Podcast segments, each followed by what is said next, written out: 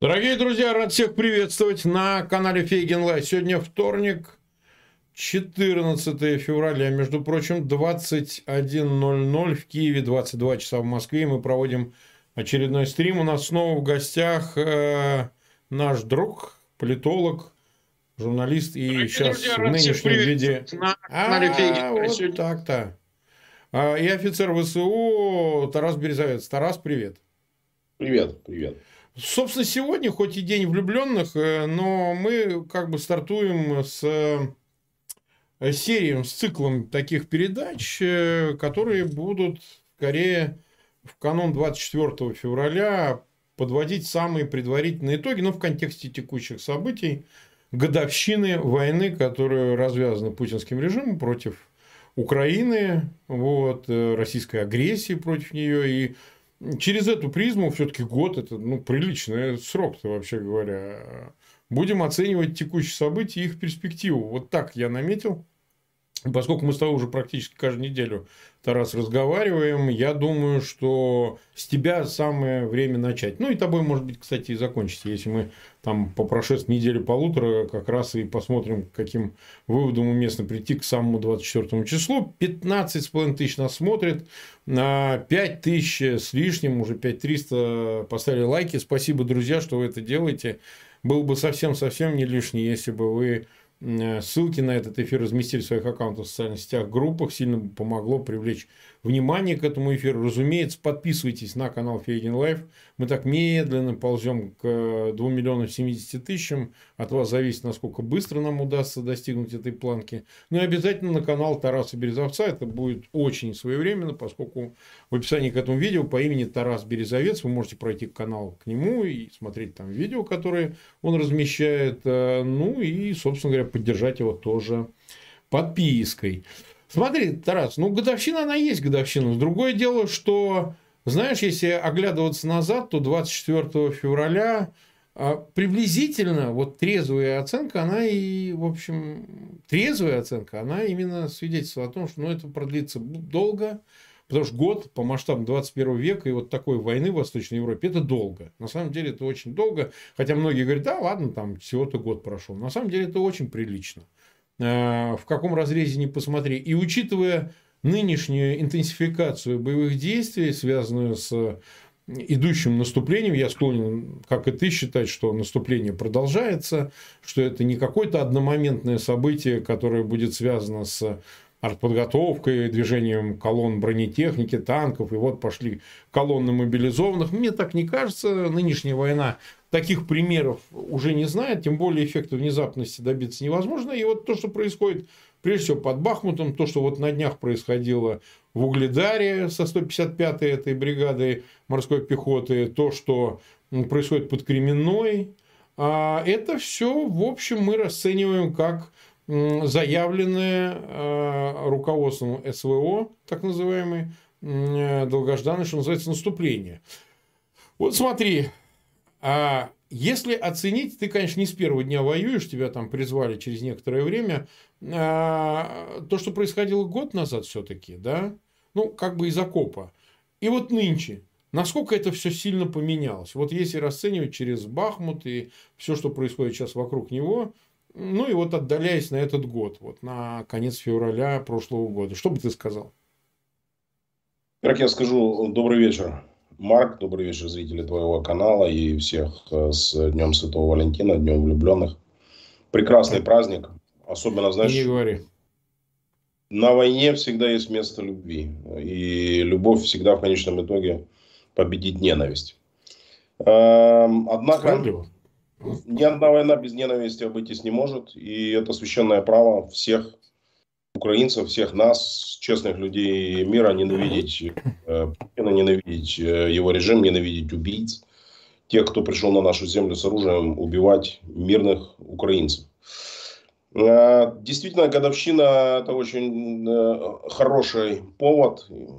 Если мы можем найти, конечно, хороший повод вообще в, таком, в такой вещи, как война, хороший повод подвести итоги года с даты этого самого полномасштабного вторжения. Вторжение, к которому Путин, безусловно, шел очень долго, он готовился. Это не было никаким спонтанным решением. Он принял решение уничтожить Украину давно. Просто э, стратегии были другие.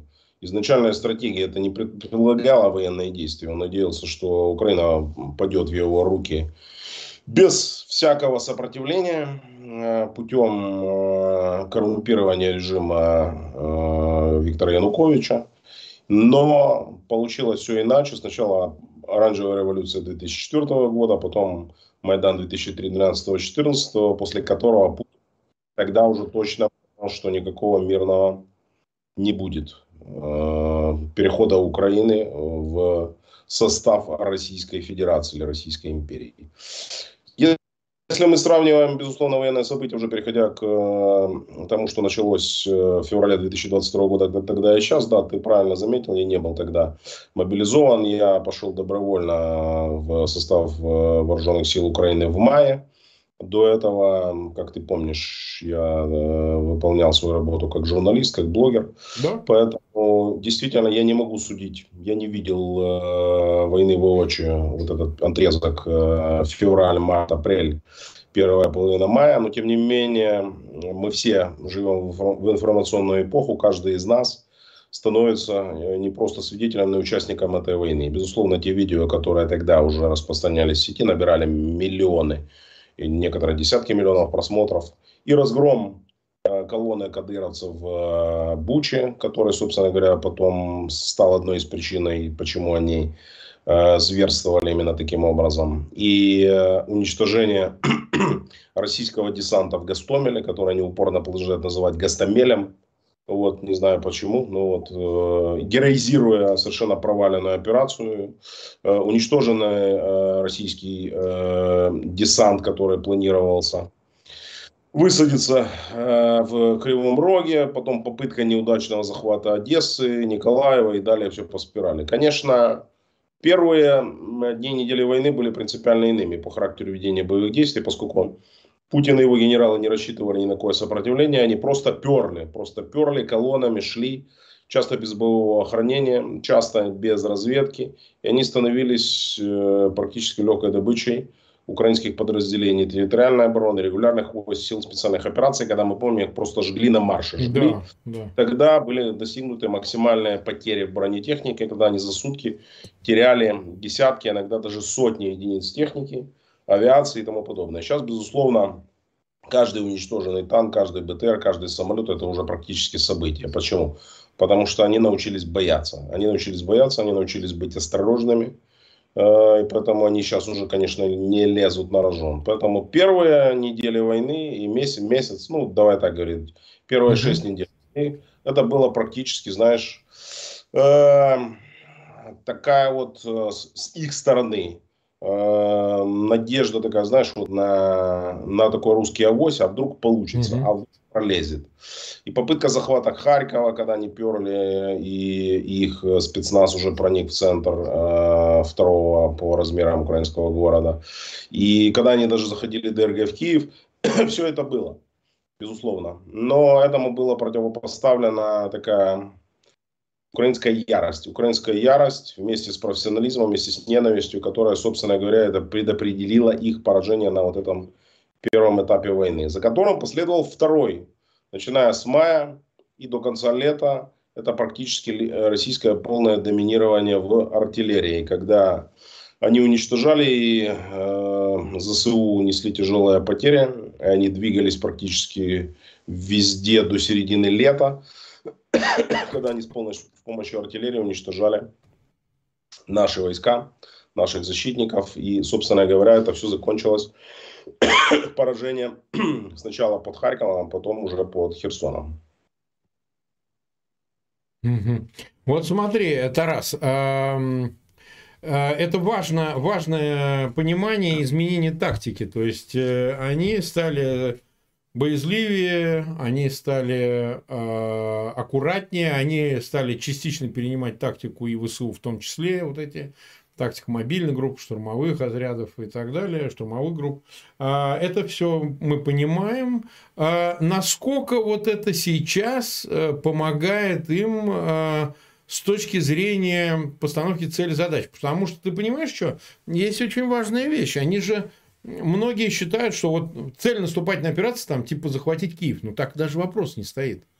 Сейчас э, самым таким счастливым бы исходом стало выход на границу Донецкой области. Это вообще был бы подарок судьбы, если наконец выйти на границу Донецкой области, закрепиться там, э, взять эти города, значит, оккупировать, э, наладить как-то там снабжение и так далее. Вот максимальная, насколько я понимаю, цель. Мы правильно это понимаем, потому что есть ощущение и во внешнем наблюдений, да, у некоторых. Может, кто-то специально это проецирует вот так, чтобы это э, нагнетают ужасы какого-то, что вот страшное наступление, оно там, бог знает, всю Украину, э, значит, превратит в пепел и так далее, в груду обломков и так далее. Но мне хочется понять, они ведь стали ставить реальные цели. Господин Пригожин, он говорит, Бахмут мы сейчас вот одномоментно не возьмем, заявляет он сегодня. То есть э, больше реализма появился, ну, во всяком случае, э, не в пропагандистском разрезе, а вот в, среди тех, кто воюет, кто понимает, что к чему. Как ты это воспринимаешь, вот этот реализм? Ну, этот реализм, за этот реализм они заплатили огромную цену, уже больше 130 российских военнослужащих сколько попало в плен, сколько получили ранения, то есть цена, которую они платят, она действительно для них огромная. Прошу прощения, просто простыл. Да.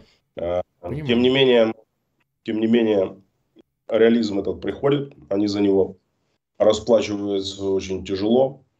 И это связано в том числе с теми, скажем так, кадровыми ротациями, которые они провели. Они поставили более циничных, наверное, более готовых к этой войне генералов во главе, поскольку они поняли, что вот эта вся Шойговщина первого этапа войны, когда он так э, бодро рапортовал Путину о том, что идет денацификация, о том, что сейчас мы значит, захватим mm-hmm. первых успехов захваченного Херсона, Мелитополя, Бердянска, Мариуполя, оказалось, что их цель практически уже достижима, руку протяни.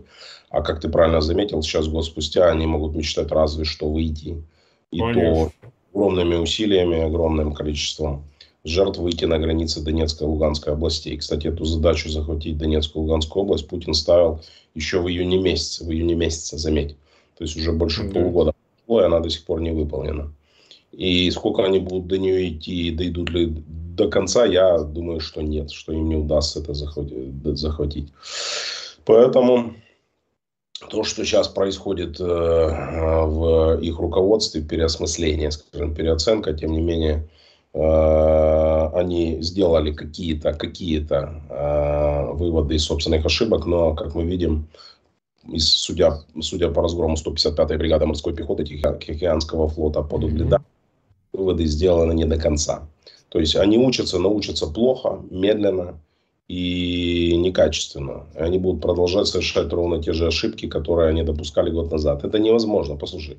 Но если тебя на протяжении всей твоей карьеры, там 40-50 лет, учат строить советскую армию, да, то есть, условно, как ты ее не назови, у тебя будет советская армия. Ну, конечно. Советская армия, она, ну, в общем, она была обучена воевать либо только в условиях ядерной войны, она к ней готовилась, но, опять же, это было не Э, война э, мотострелковых подразделений. Да, это была война э, специальных ракетных войск стратегического назначения. Или они готовились воевать с такими вот партизанами, маджахедами.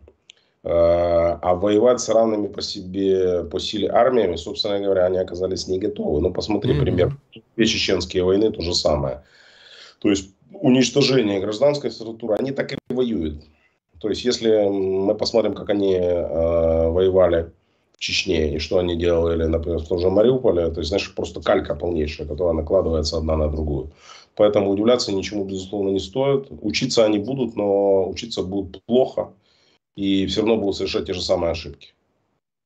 Ну, они, Тарас, понимаешь, генералы должны Вестпоинт были заканчивать. Ну, так, по-хорошему. Мы даже, даже не буквально, а в принципе, для того, чтобы воевать современно нужно, нужно получать современные знания. Ну, что, общевойсковая академия или ну, Фрунзе и так далее, это что, источник подобного рода опыта и знаний? То есть, ну, все, все очень даже как бы объяснимо. Другой вопрос, что, вот смотри, вытекает ли из этого то, что ставимые задачи, ставящиеся задачи высшим руководством, они предполагают, да, вот этот э, минимальный набор, дай бог его достигнуть, но, в принципе, конвертировать его, как они сами говорят, э, в переговорный процесс, то есть политическое решение, которое предполагает, они прямо открыто говорят, статус-кво. Вот сейчас выступал замминистра иностранных дел, ну, видно, ему сказали, ты давай брякни вот это, что там, специальное интервью, телеканал «Звезда», То есть это не то, что он где-то бегом там на ходу что-то рассказал.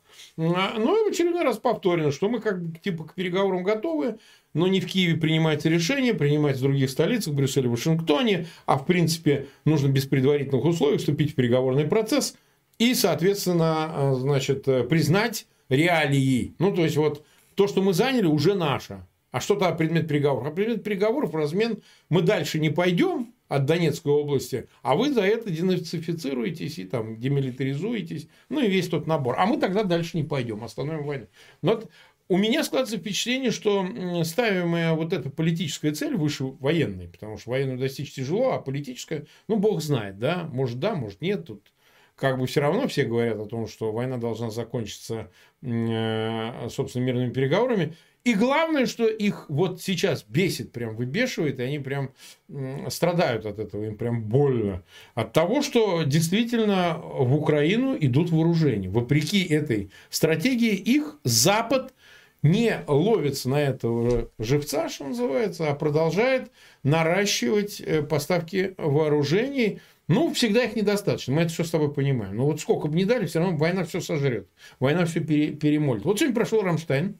Резников намекает на самолеты, на Су, да, которые, видимо, какие-то еще советские образцы в разных армиях есть. Хотя тут можно и, наверное, какой-то увидеть и э, подтекст того, что раз дадут э, отдельные советские истребители, штурмовики, может быть, и дойдет до F-16. Как бы ты оценил вот э, динамику, продолжающую после ну, вот этого начала года, танков, бронетехники, это мы с тобой уже обсудили. А что дальше? Куда дальше? Потому что есть и осторожные заявления а, там того же сегодня министра обороны США, да, а, Ллойда Остина, да, о том, что, ну, как бы у нас не хватает у самих ракетных снарядов а для Хаймерсов, это на 300 километров Атакамс. Самим не хватает. Ну, это все, конечно, понятно, но, но Украине нужнее, вообще говоря. Вот. Как бы ты вот в разрезе тоже войны и годовщины оценил бы вот эту динамику? Ну, смотри, этот Рамштайн, который сегодня прошел, а, в Брюсселе, он, безусловно, был подвязан к годовщине, то есть это все не случайно. Все прекрасно понимают значимость этой даты, не только для Путина, но и для Украины, и для всего свободного мира. И самое главное, э, свободный мир понимает, что он не может проиграть поскольку проиграть сейчас Путину будет означать открыть дверь, пригласить практически к себе домой сейчас э, все другие террористические режимы, начиная от э, Северной Кореи, там, Ирана, э, Сирии и им подобных. Поэтому проигрыш для Запада на сегодняшний день, безусловно, невозможен. Поэтому э, то, о чем они говорят, и то, что, в принципе, они делают, в действительности э, на сегодняшний день, оно имеет свою четкую логику. Если, допустим, там предыдущий Рамштайн его называли там танковым, условно, создание танковой коалиции, здесь случайно на первом месте об этом говорил э, Ллойд представление Украине современных. Специально попросили Остина прокомментировать информацию Financial Times о том, что Путин накапливает на границах с Украиной авиацию. Он действительно накопил, э, перебросил сюда 300 истребителей, 400 mm-hmm. вертолетов улице, да, ну, это огромное количество, давай будем говорить откровенно. Это больше, чем вся украинская авиация вместе взятая. И поэтому э, они, правда, не подтвердили. Мили заявил о том, что, дескать, э, мы не подтверждаем наличие такого количества сейчас авиации на границах с Украиной. Но э, здесь же ключевой это вопрос заключается в том, что ну, нет ее сейчас, она может появиться завтра. На то, наверное, авиация перебазировать. Поэтому э, для Путина изначально эта война рассматривалась как завоевание господства в воздухе. Они не сомневались, если мы поднимем сейчас их пропагандистские заявления, их ток-шоу год назад, они все говорили об одном и том же.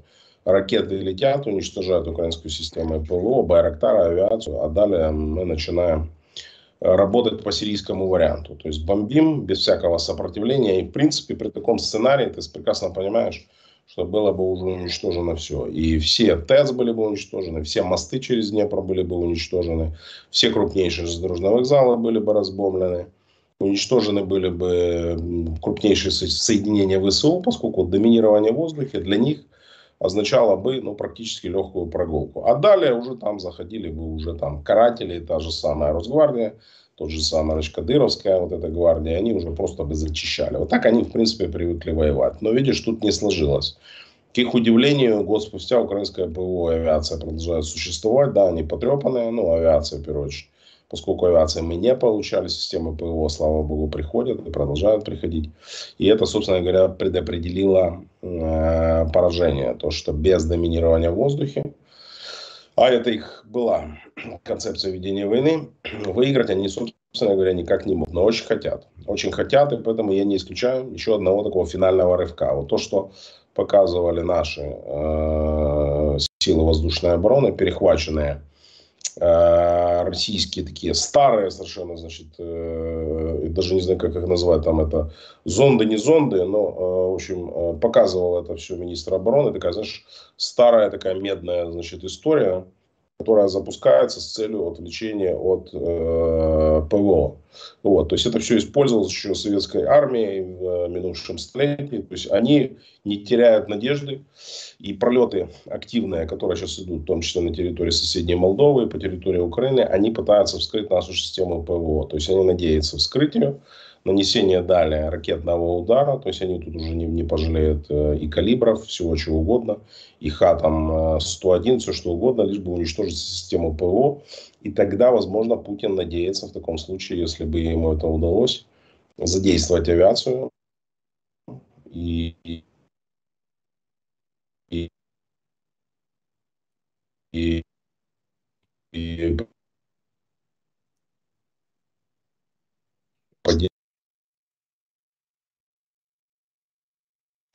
У Тараса немного прыгает интернет, э, дорогие друзья. Нас смотрит 82,5 тысяч. Тарас, ты немножко подвис буквально на 5, может, 7 секунд. Поэтому ты застрял на слове Путин надеется использовать авиацию в случае подавления Путин ПВО. Надеется, Путин надеется за, захватить э, преимущество, безусловно, в воздухе. Но они даже сейчас в э, Бахмуте, где они активно пытаются штурмовать, они очень трусливо, очень осторожно используют сейчас авиацию. Потеряли они здесь за неделю два штурмовика Су-24. Вот. Но как бы э, это такой, знаешь, это такая пристрелка. Пристрелка, такой пробный камень, посмотреть, а получится, не получится. Ну вот они получили отлуп, их сбили, причем с земли сбили их расчеты э, мобильные ПЗРК. Вот, и поэтому mm-hmm. они как бы немножко успокоились. Ну, причем, кстати, если ты видел, смешное, что сбили, значит, тот самый штурмовик. Самолет Пригожина похожим, да, то есть, ну, это тоже, знаешь, это же все равно война символов. Война конечно, символов. Конечно, И потерять тот самый штурмовик, э, с борта которого э, Пригожин вызывал на дуэль э, Зеленского, это тоже, знаешь, такой очень серьезный удар по морали. Кстати, ну вот вокруг Бахмута их наступление, оно как-то вот последние дни очень сильно забуксовало. Очень сильно забуксовало. То есть они перли с таким, знаешь, явным намерением все закончить и захватить Бахмут до даты 24 февраля. А сейчас они уже даже сами понимают, что это уже нереалистично. Mm-hmm. Ну, почти 84 тысячи нас смотрит, 23 тысячи поставили лайки. Спасибо, друзья, что вы это делаете, смотрите нас сегодня в вечером во вторник. Э, важно, чтобы вы ссылки на этот эфир размещали своих аккаунтах в социальных сетях, группах. Обязательно подписывайтесь на канал Фейгин Live и на канал Тараса Березовца. В описании к этому видео по имени Тарас Березовец вы можете его, а, этот канал обнаружить. Вот смотри, тогда дальше. Вот и раз уж мы коснулись Пригожина. Мы с тобой это обсуждали, ты говорил, что по отрывочным сведениям, которым, по которым, конечно, можно не полностью, но судить, что наряду с потерями гигантскими, вот не видно таких больших масс Э, соединение именно ЧВК Вагнер. Тот же вот пропагандистский отдупляет по полной, опять Кувалда, вторая серия, да, значит, опять э, его там бравурные заявления сказки о том, что мы тут вот берем, тяжело берем.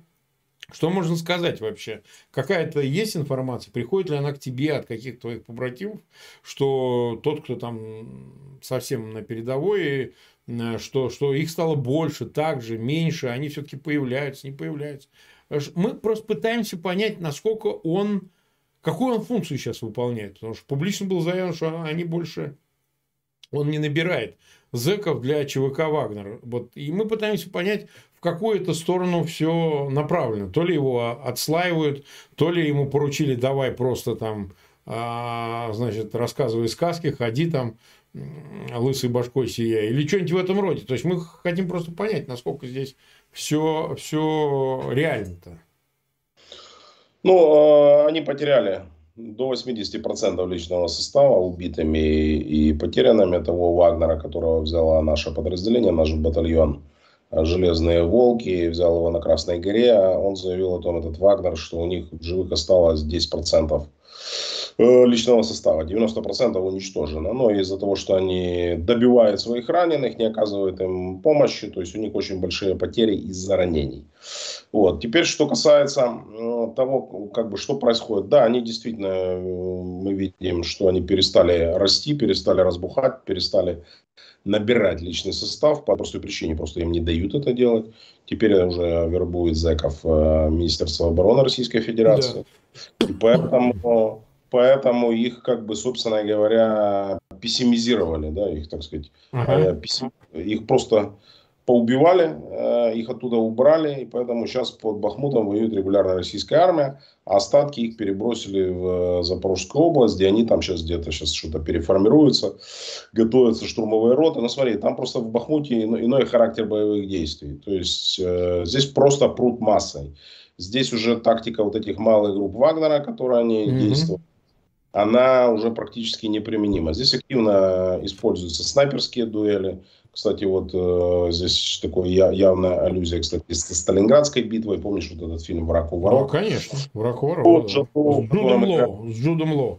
Да, да, да, вот этот э, снайпер э, Зайцев и тому подобное. Поэтому вся эта история, она сейчас повторяется. То есть снайперы и с нашей стороны очень активно задействованы, и с той стороны задействованы. Вот. Но большого продвижения они на сегодняшний день не имеют. Они давят массой, безусловно. Они, вот, то есть все уничтожается все, что возможно, просто артиллерией, то есть идет, э, то есть вот то, что, о чем я говорю.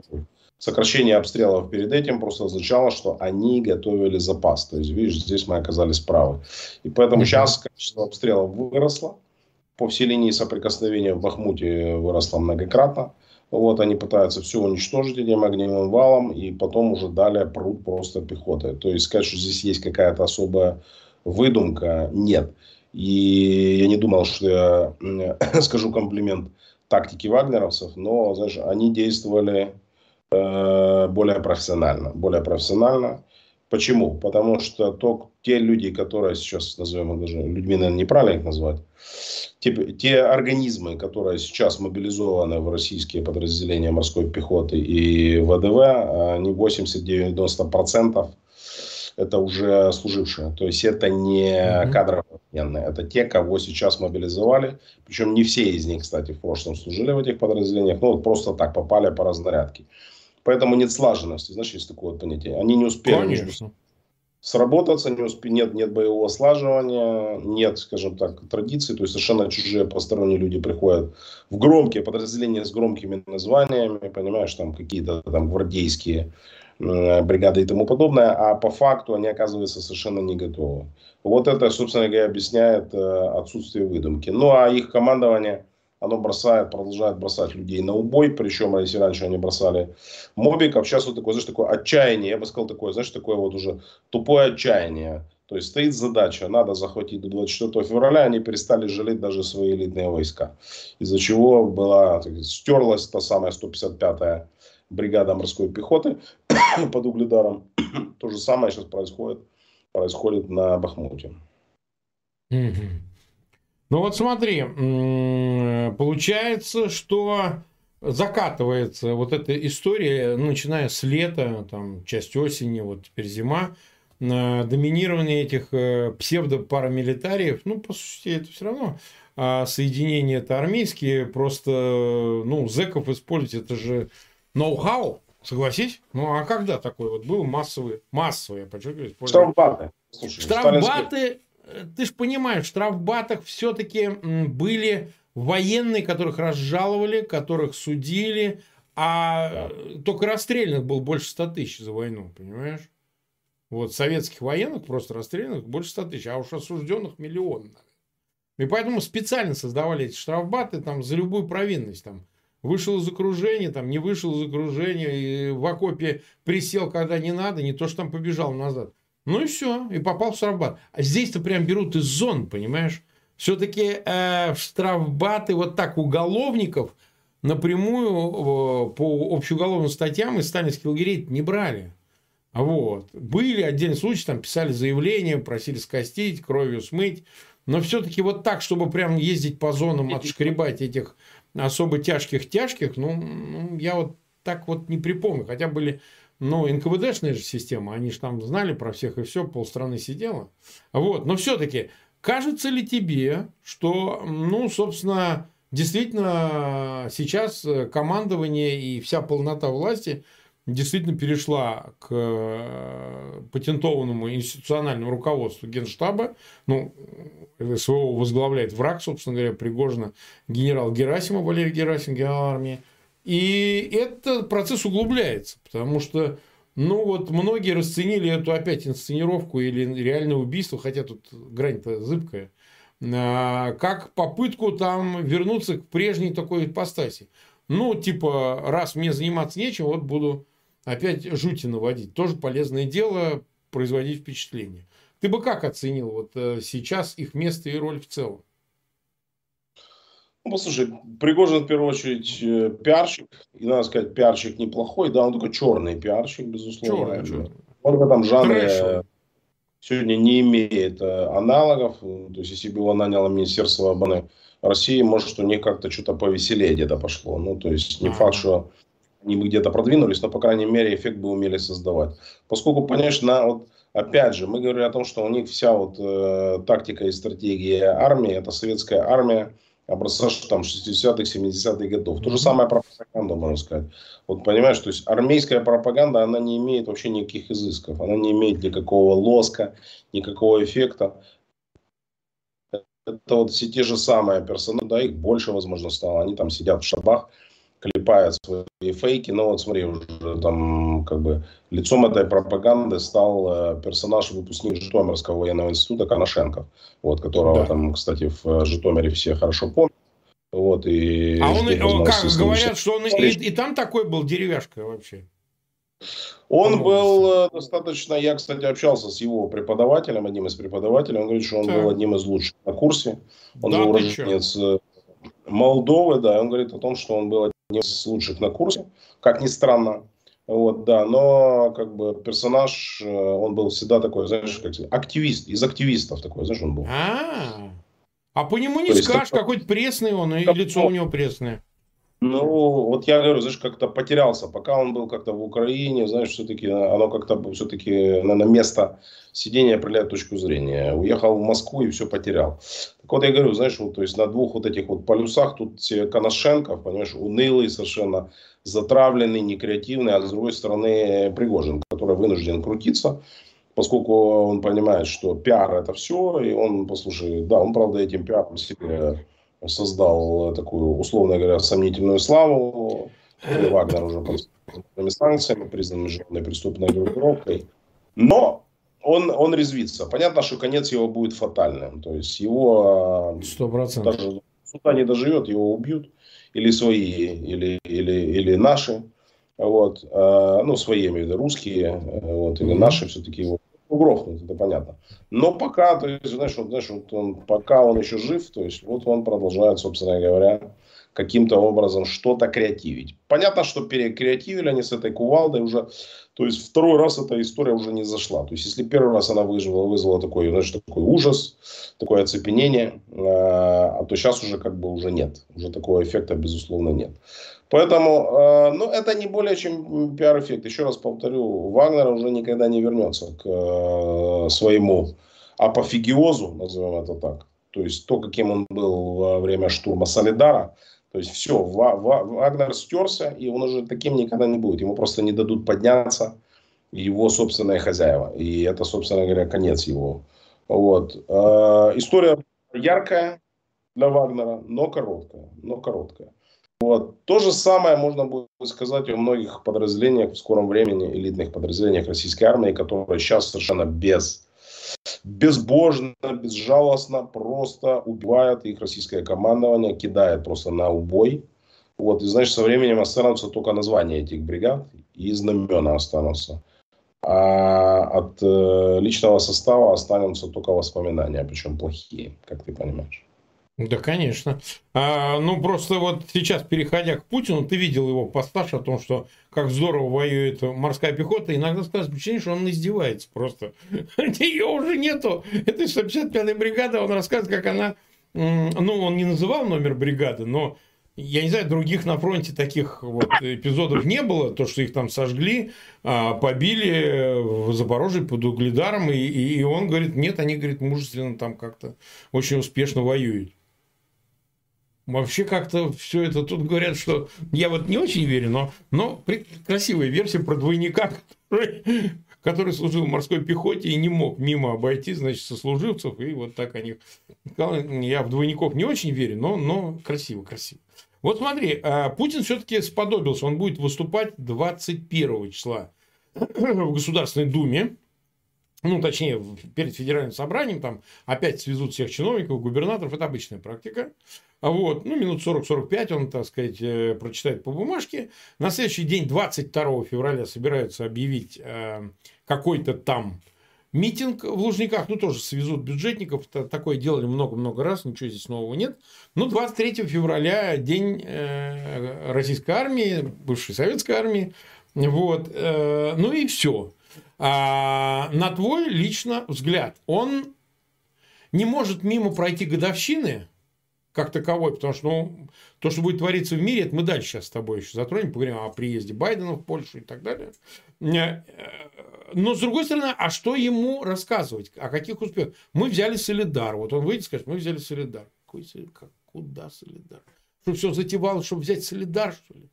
Вот. То есть, а с другой стороны, вот я говорю, что он прижимает к этим датам, но все-таки старается как-то больше куда-то пробросить вперед, что мы все равно достигнем цели операции, война такая сякая священная, мы вот не отступимся, у нам дороги обратной нет. Вот э, какой он в это смысл закладывает? Он план будет предлагать дальнейший? Или оправдывать то, что было в течение года? Вот что он будет, на твой взгляд, делать? Как это логичнее выглядит? Ну, ему надо как-то выходить из ситуации. Год назад все затевалось совершенно с другими ну, идеями. Конечно. Было, э, что это все закончится в течение нескольких дней. И он э, рассчитывал остановить так красиво, знаешь, так, с разгона остановить танковые колонны. Он в своих мечтах, фантазиях влажных видел. С, на, так, с разгона закатываются где-то там в Карпатские горы, спускаются с них и где-то там останавливаются на там э, румынской, венгерской, значит, там словацкой, польской границы. То есть вот так он это все себе представлял. Понятно, что ничего этого уже не будет, и mm-hmm. поэтому надо все это народу объяснять, потому что народу же обещали короткую специальную военную операцию, победоносную против э, нацистов, против э, значит, наркоманов, как он говорил, хунта наркоманов. Он вот, так и говорит. Да, он рассказывал, э, давайте украинские военные вообще сбрасывайте Да, да, за, да, да, наркоман. Там, правительство наркоманов и наркоман. давайте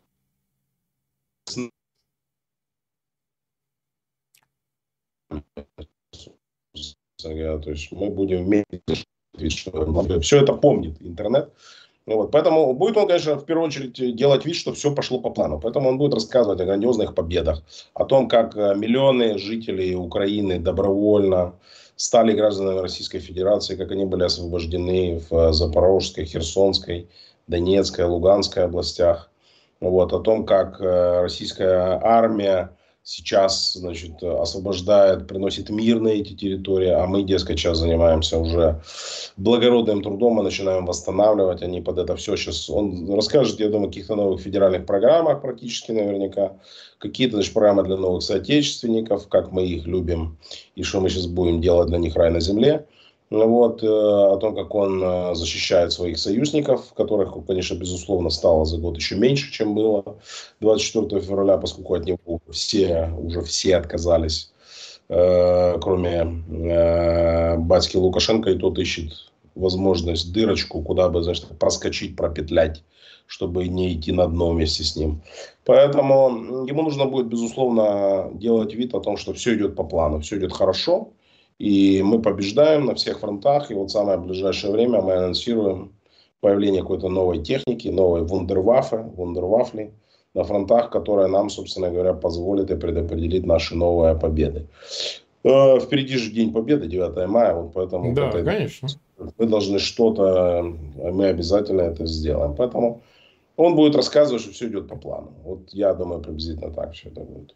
То есть никакого э, эвристического креатива, значит, а вот мы тут вот на самом деле, значит, ну, я не знаю, там формируем батальоны камикадзе, да, на технике э, такой самурайский дух, они же все пытались продвигать тему героев, знаешь, как французский президент Деголь а когда второй раз зашел по результатам Алжирской войны, пытался продать эту идеологию значит, отечества героев и так далее. Тоже это пошло плохо, потому что контекст войны в Алжире, он, в общем, а, хороших сходов не дал, поскольку ну, пришлось все равно избавиться, проиграть фактически войну, отпустить Алжир. Алжир, кстати, считался не колонией, а департаментом французским, то есть полноценной частью Франции. Да. Там таких называли, кстати, французов, которые жили в Алжире, черноногие потом, когда они перебрались на метрополию и так далее. Ну вот, то есть с этим как-то, в общем, э, говорят, что вдруг он вот объявит отечественная война, там вот давайте, все умрем за матушку Россию, ну, за чужой счет, как обычно. А, такого ты от него не ждешь, в принципе, как я понимаю. Он априори, послушай, ну, он априори он, когда он использует подобную площадку для обращения к всей российской аудитории, и, и, безусловно, он будет думать, что его будет, конечно, слушать и цитировать весь мир, он будет говорить о победах, которые одержала российская армия, которые она еще одержит в будущем. И, безусловно, никаких суицидальных вещей он говорить не станет. Я не думаю, что он будет нагнетать, знаешь, всю эту историю апокалипсиса, рассказывать о том, mm-hmm. что мы все умрем, значит, а мы, мы все в рай, они все в ад, а мы все в рай поскольку российское население уже, честно говоря, под, как бы сказать, литературно, подустало, скажем так, от этой специальной военной И дело даже не только в э, потерях огромных, которая понесла, а в том, что в принципе год войны это тяжело. Это тяжело, когда тебе обещают, понимаешь, когда тебе обещают легкую прогулку ну, конечно, да. а вместо этого ты получаешь э, такую, э, вместо трехдневного уикенда ты получаешь годовое блуждание где-то там по евро Красноярска, причем совсем дерьмом, понимаешь, там у тебя закончилась еда, на тебя нападают медведи, там сожрали у тебя половину, значит, твоей группы, и гид где-то там, а, значит, сбежал, просто смылся, кинул вас всех, а вам, ну, говорят, вот сидите туда. Потом говорят, не, мы, наверное, ошиблись, давайте пойдем сюда, понимаешь, а с каждым днем вас становится меньше и меньше, то есть вы уже все такие в лохмотьях, ну, вот, если вам еще будут сейчас рассказывать, что, ребята, надо еще один бросок, давайте мы сейчас еще, из нас половина умрет, вот, а половина, значит, дойдет до победного конца, как бы это не очень воодушевляет. Поэтому а, вот он приблизительно в таком состоянии. Сейчас здесь находится российское общество, вот в этой точке. Поэтому ему надо, безусловно, что-то сказать обнадеживающее, что-то позитивное, что все было не зря, что мы чего-то достигли такого огромного, чего нельзя измерить ни деньгами, там, да, угу благополучием, не отпуском э, где-нибудь там в Турции. То есть все вот, все, что мы платим, вот эту горькую цену, это все окупится когда-то. Значит, наше поколение, что мы делаем огромную на самом деле вещь. Поэтому я думаю, что он будет в таком более мажорном, не в минорном, mm-hmm. а в мажорном. Мажорном. Да. Не, я почему задал этот вопрос, потому что мы же видели, как он э, с фразы на встрече с э, якобы встрече, фейковой встрече с матерями, мобилизованных, он же заявил о том, что ну вот, а что, лучше от водки что ли сдохнуть? Или вот э, э, значит, в ДТП скончаться, а так осмысленно за родину и так далее. Потом это все э, ну, как бы переутрировали, то есть до степени уже совершенно дичайшие, что умереть это хорошо, вообще, вообще хорошо, вот тоже продавалась моя на свое, это вообще, говорит, замечательно, это волшебно подыхать-то, что же, чего вы отказываете, ну здорово же, ну прекрасно, там есть дебилы, типа Маркова говорили, зато мир посмотрите, как я шучу по этому поводу, что э, девушка, которая побывала там в интермедии, по-моему, это в Comedy Club, где она была в Минске, ну, значит, мир повидала, понимаешь, вот они отправят, значит, под Солидар и Бахмут, повидать мир, что называется, осмысленно умереть. Ну вот э, я как бы, честно говоря, думаю, что они сейчас потихоньку это закрывают, потому что э, Путин это такой витальный типок, который любит жизнь, за чужой счет, конечно, само собой. Ну, как-то вот долго на этой волне э, не может, потому что она требует собственной жертвенности. А он даже на фронт ни разу не съездил, понимаешь? Кстати, вот тоже вопрос. Слушай, как вот так? Верховный главнокомандующий, но он же не Сталин, в конце концов. Товарищ Сталин, понятно, он на фронт не ездил. По глобусу, он... Сталин по глобусу. Генералиссимус, понимаешь? То есть это была, скажем так, не его уровня задача. А вот э, даже его же генералы не ездят, понимаешь? Они какие-то выставляют видео о том, что они где-то там в ДНР поехали. А вот на фронт, к войскам непосредственно, там, где умирают российский солдат на этой так самой э, называемой проклятой специальной военной операции, чего бы не поехать.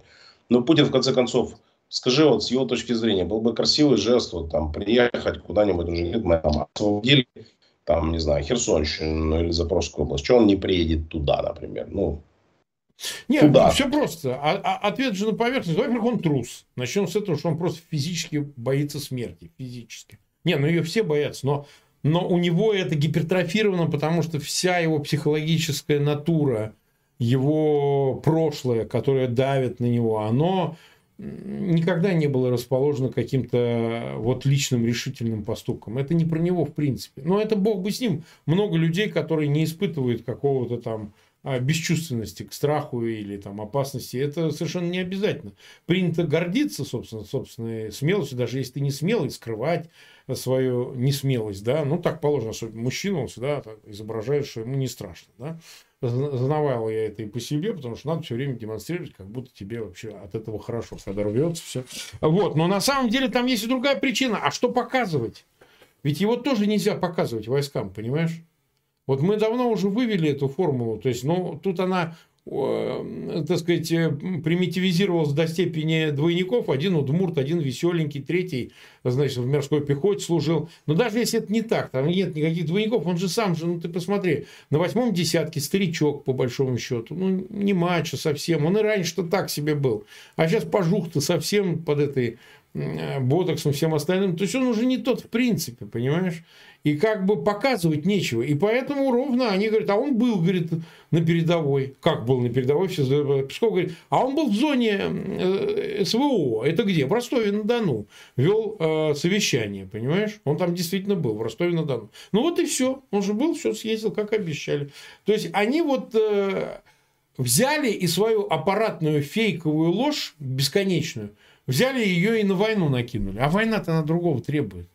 Ты людей посылаешь не э, воровать, а умирать. Это разные вещи. Поэтому мотивация здесь должна быть сильнее. Вот о чем речь. А они как бы привычными методами. Все как раньше вот на разворовке работали, так они и спроецировали на войну. Поэтому они на ней воруют. Никакой Украине не снилось воровство. То, что происходит. Вообще не снилось, забудь. Сейчас вот, вот пожалуйста, конкретный пример с этой Гордарикой, как это, форма сын шьет какого-то там замминистра, значит, э, для специальной военной операции, 10 тысяч стоит какая-то форма. И даже на этом воруют. Ну, а что ждать от Путина? Психология-то ее же в один день не переделаешь, тем более в таком возрасте. Но вот смотри, ему отве... Э, не ему, а предпосылкой вообще реакции их э, Кремля была заявленная поездка Байдена. Он, кстати, 20 вроде, да, я боюсь, 21 будет в Польше.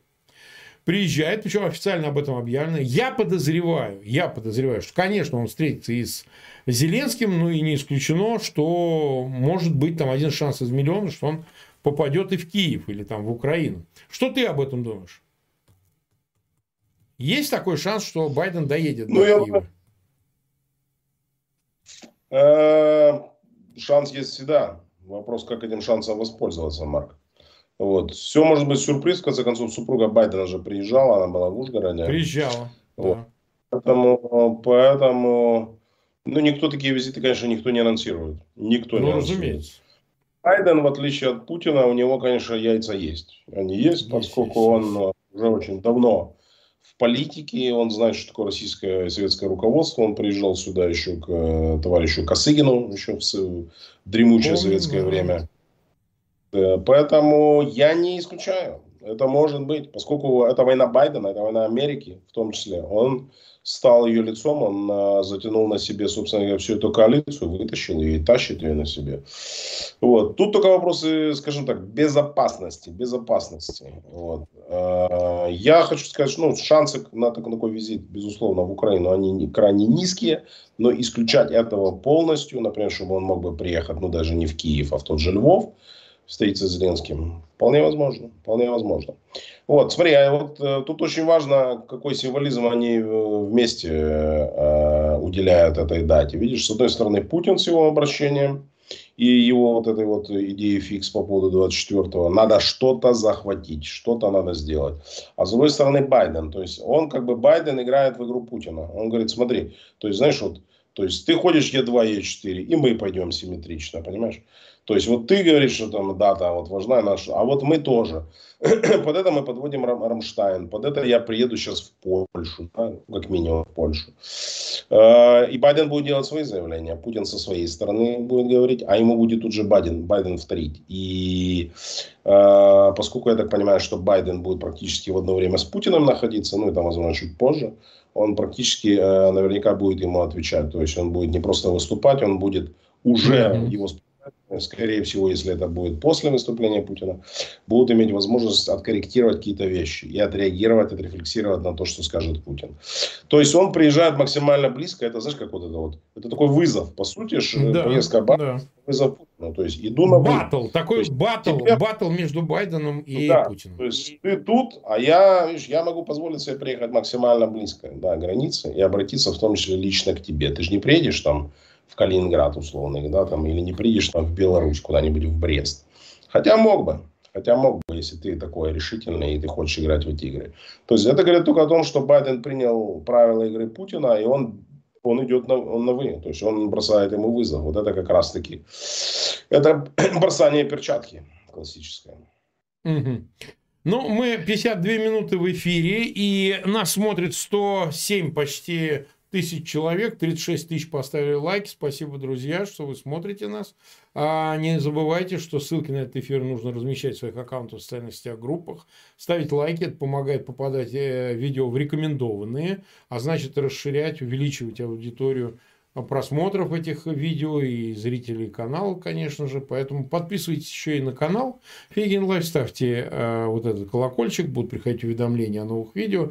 И на канал Тараса Березовца тоже подписывайтесь, тоже это имеет значение. Ну, последний вопрос на сегодня буквально, не будем тебя пытать, мучить. Э, уже объявлено американским Пентагоном о том, что, ну, по их расчетам, что действительно в апреле точнее, ну, в, э, весной э, уже точно следует ждать наступления украинских войск. Ну, мы уже сами так додумываем, что это, возможно, будет запорожское направление, хотя, опять же, повторяю, все остается на усмотрение и на какой-то, так сказать, э, креативный шаг со стороны руководства ЗСУ и так далее. Что ты по этому поводу думаешь? Насколько как раз может быть успешно после получения всех необходимых сил средств, оружия, такое наступление и как быстро может двигаться ситуация в связи с этим контрнаступлением украинских войск?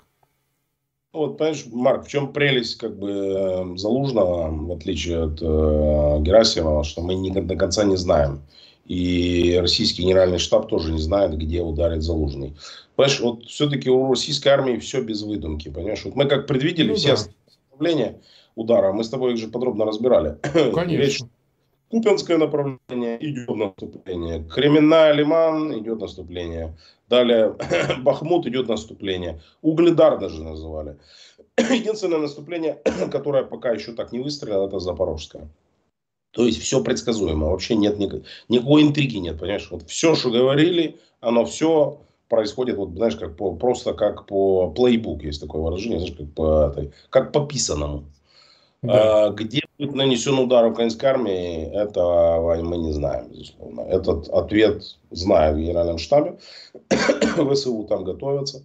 Будет ли это направление Запорожское на Мелитополь, будет ли это удар в Луганской области, или это будет удар, возможно, на Донецк. Кстати, до Донецка недалеко, на самом деле. Вообще, там, если так посмотреть, как бы, и mm-hmm ничто так не фатально, как провалившееся наступление. Провалившееся наступление дает возможности противнику а, немедленно а его опрокинуть и начать свое контрнаступление.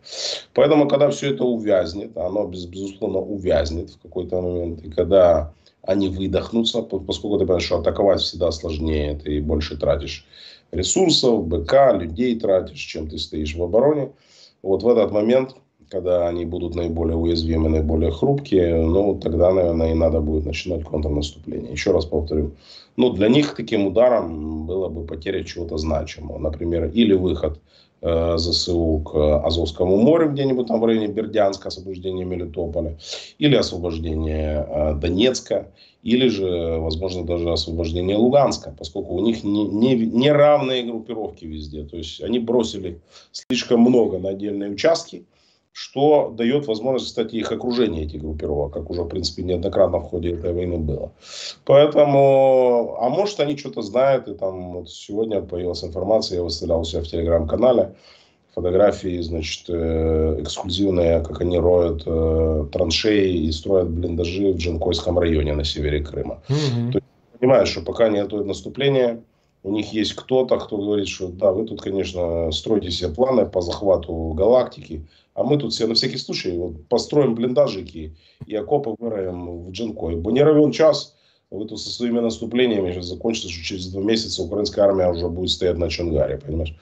Поэтому кто знает, кто знает, как сработает западное вооружение. Никто же на самом деле в деле этих самых танков не видел. То, что они строились как истребители советских, российских танков, все эти челленджеры, все эти леопарды и абрамсы, это понятно. Ну, как оно будет на поле боя? А вдруг будет такой психологический эффект, что они просто перещелкивают, понимаешь, эту всю бронетехнику, пожгут mm-hmm. ее. А российский солдат, он же без брони воевать не умеет. И никто знает. Mm-hmm. Так что все может обратиться в паническое бегство, понимаешь? И так. Шутка нашего Москву может быть такой шуткой. Ну, как в Москву может, еще и не надо, а вот в Донецк или в Луганск, тоже вполне хорошо прокатит. Вот заехать на Абрамсе куда-нибудь в Донецк и поднять флаг над э, Донбасс-ареной, ну, это будет красиво. Это будет красиво. Да, будет, да, согласен, это будет весело. Ну что же, э, мы час практически находились в эфире, 107 тысяч нас смотрят, почти 40 тысяч поставили лайки. Спасибо, друзья, за все за эфир во вторник, что вы нас посетили. Завтра у нас а, во время, в то же время в 21 по Киеву мы встречаемся с Алексеем Арестовичем, как обычно. Не пропустите этот эфир. Ну и, разумеется, подписывайтесь на канал Фейгин Live и канал Тараса Березовца в описании к этому видео. Там есть э, ссылка на его канал. Тарас, спасибо тебе огромное. Ну, скоро увидимся. Уверен, что скоро у нас будет масса поводов, чтобы еще раз их все обсудить. Спасибо, пока. еще раз, еще раз всех с праздником. Дня влюбленных все-таки, друзья. С Днем влюбленных, да. Так точно. Спасибо.